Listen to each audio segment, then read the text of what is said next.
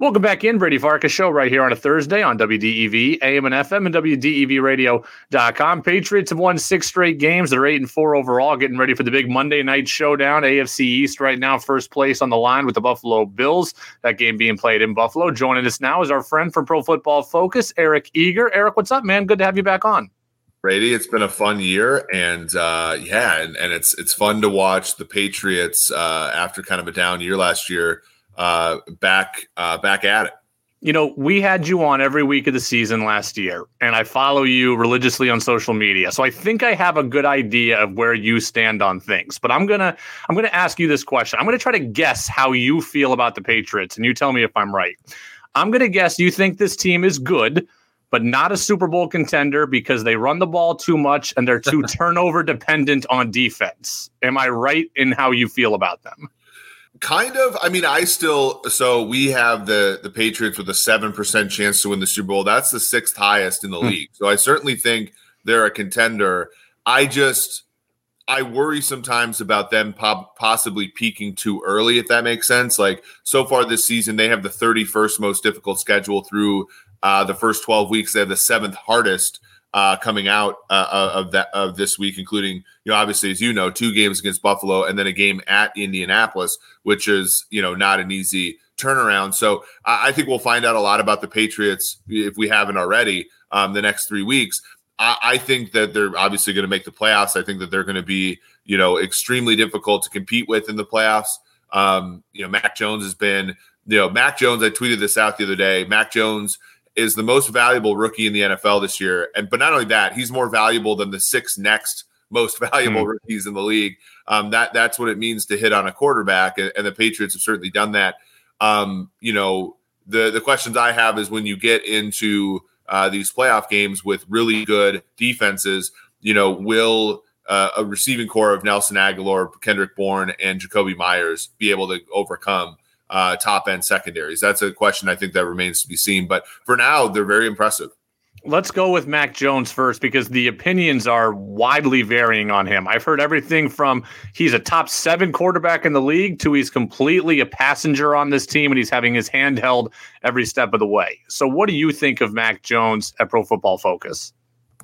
Oh, I mean, I I don't think that uh, he's exceeded my expectations. I you know I said something, you know, during the draft that we were all so worried about the Niners taking Mac Jones that when they took Trey Lance instead of Justin Fields, we were all we all breathed a sigh of relief when in reality I think that we should have been a little bit more interrogating of that decision. You know, I hmm. think Mac Jones might in my opinion wasn't as good of a prospect as Justin Fields, but I think he was certainly a better prospect than Trey Lance and um, that was that was a, a you know, is a weird choice. But, you know, for him right now, you're looking at, you know, 16 touchdowns, eight interceptions. It's very good. Seven and a half yards per attempt. You look at average depth of target, um, you know, 7.7. That's a little bit on the low end, right? So they are doing a little bit after the catch for him. The drop rate's just 3%. And they, they, you know, the, here's the thing about the Patriots last four games, three of those games, they don't have one drop and they just have one drop total in those four games. So they're, you know, he's being helped a lot.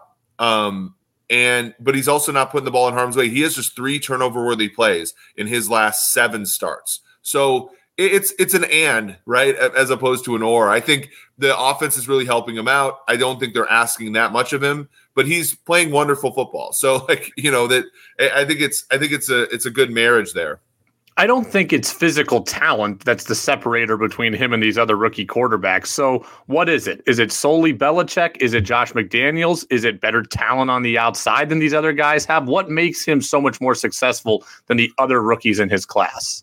Yeah, I think coaching's a big one. Like, I, I actually don't hate Robert Saleh and, and Mike LaFleur in, in New York, but they also just don't have that much talent. So, you know, he's having to overcome a lot just to, to get on the green there. I think in Jacksonville, it is coaching. I just don't think they really have a chance. I, think in Chicago, it's also coaching um, and a lack of talent on the outside. But you know, it's not like the Patriots have Randy Moss and you know Wes Welker and Donté Stallworth out there. It's you know they're not like the household names.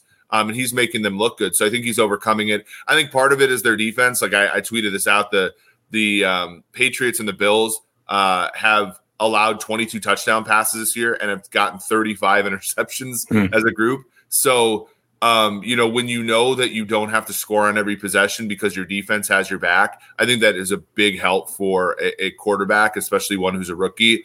Um, you know, I don't think that, that those assurances are guaranteed of guys like Trevor Lawrence or or Justin Fields. Patriots defense, you mentioned there, they're taking the ball away a lot. JC Jackson, I think it's seven picks he's got on this season right now. And the Patriots, I think I heard are plus 13 in their six game win streak and turnover margin. You have always told me that turnovers are not sustainable. So, given that, how good do you actually think this Patriots defense is? I think they're good. I, I don't necessarily know if you're going to get the outcomes. It, it reminds me a lot of 2019 where you know you, you start out you know eight nine and zero, oh, you get to twelve and four, and you know in a in a playoff game you don't get the turnovers and the other team does and you lose. Like I you know that that doesn't mean that the defense is bad. And and in fact, J.C. Jackson has really increased his stature in my eyes. You know, I, I've done a lot of work with the tracking data, and like when Stephon Gilmore was the the cornerback one for that team, and he covered so much of the field that I felt like you know, JC Jackson only had to cover a small sliver of the field.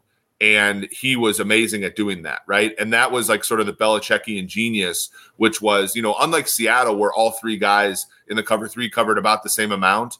Um, he did such a good job of field manipulation that JC Jackson was the recipient of a lot of, you know, bad throws into tight areas by quarterbacks. Obviously, without Gilmore there this year, that has been taken away, and he's still been a, a fantastic football player. So kudos to him uh, for for emerging there.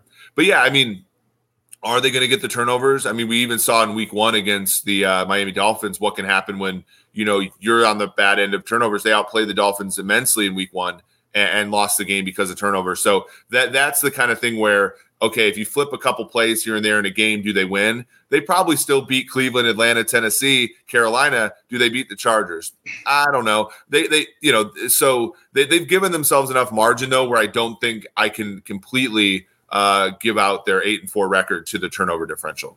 I was of the impression for a long time that the Patriots were going to keep Gilmore and they were going to let J.C. Jackson go like they did with Malcolm Butler. Now that Gilmore is gone, I feel like they're boxed in and they have to keep Jackson because you can't lose Gilmore and Jackson within the same year and bank on hitting in the draft or in free agency again. So, do you agree with that? They have to keep Jackson, and how much money is he worth? Yeah, it's tough. This this to me is one of those play. So there's a couple things with Belichick, right?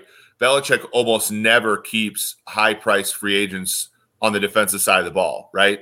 Mm-hmm. Um, you know, he traded Richard Seymour in 09. He, you know, he's let he's let he traded Jamie Collins. He let Jamie Collins go. He let Kyle Van Noy go. Um, but he has made exceptions for cornerback, right? He signed the big deal to Revis in 14. They win a Super Bowl. Signed the big deal to Gilmore in 17. They win uh, a Super Bowl there um, in 18. Um, so so I'm conflicted. I think hard part is when you buy a corner at the top of the market, you're always getting him for too much, right? And because the interceptions are pretty fungible. You look at you know Xavier Howard last year at 10, he does nowhere close to that this year. Um, and, and, you know the Dolphins have struggled as a result of not getting as many turnovers. Um, so uh, to me, it's the one. If any if any coach slash GM in football would be willing to move on from a guy who's had as great of a season as JC Jackson. It's Belichick. I just don't think he will. I think I think they do sign him. And ultimately, given you know their situation cap wise, it's probably fine. It's probably a good decision. Bills Patriots coming up on Monday. The Bills are a team that certainly doesn't run the ball well, loves to throw the ball, and has the ability to throw it all over the yard. 80% chance of snow in that game on Monday. How much does that factor in for the Patriots positively? It does. I mean, I bet this game, you know, before Thanksgiving, I bet the Patriots at plus three and a half. Uh, I just thought that that was too many points for them to be getting in a game like this. I thought, I think home road is is almost uh, gone gone away since 2019. So Buffalo being at home, but I think Buffalo is maybe just slightly better than New England, and so three and a half was too much. Now you've seen it get to three, sometimes two and a half. So people agree there. I think the weather does play a factor. Total on the game is 43 and a half. I, I think under is still the right play in that. Um, I think it's a low scoring game. Um, I, I, I, do think this game plays into what New England wants to do. It's weird in a league where we saw Kansas City completely run all over you know the NFL passing the football for three years. Every team has engineered themselves to want to be either be Kansas City or stop Kansas City, and Buffalo has done both. On offense, they mirror Kansas City uh, of of the 18, 19, and 20 ilk, and they and they run the two high stuff that that needs to be Kansas City. The problem is is all these other defenses have adjusted themselves to beat that kind of offense. And so we haven't seen it be as easy for Buffalo in 21 as it was in 20. And and furthermore, them playing the two high safety stuff, that's left them vulnerable against the Titans, against the Colts, and probably against New England on Monday night. So I, I like New England in this game, and you know, I you know we give them about a forty-one percent chance to win the division, um, but I, I, I do think it it ends up being. Um, you know, if they win this game, it, it flips entirely. I mean, it, it, New England has substantial control over the AFC East if they win this one. I'll get you out of here on this. What has this year taught us, if anything, about Belichick? Uh it's taught me it, it's taught me that um Belichick is still is still like you know really good at coaching defense and um and that the biggest thing about Belichick is that what was true in 01 is not true now. And and I think that he uh, he's the coach that embraces that variance the most out of anybody. Um you know you ask him why he he went to the three four in 2001 right? Or 2000 whenever he started with the patriots. And he said well because ted washington was cheap. No one likes a three four nose tackle when 29 teams in the league play a four three right? And you know when when they signed the tight ends to the big deal in the offseason i know there was a lot of skepticism when they went with bourne and, and guys like that nelson Agholor, people were skeptical of that and you know that that was not of Belichick's character to go out and sign players in free agency, and he did that this year, and they've been mostly really good. Uh, you know, they they fit what the Patriots want. Even what Jalen Mills presents for that team is, is, way better than what he presented with Philadelphia. And so I think Belichick's ability to adapt is is still one of the best things going in football. Eric Eager, Pro Football Focus. You can check him out on social media. A great follow, as is Pro Football Focus at PFF. There's also at PFF Patriots, which is great as well. So, Eric, man, we appreciate it. Enjoy the game Monday night, and we will talk to you again soon. We'll do. Thanks for having me, Brady.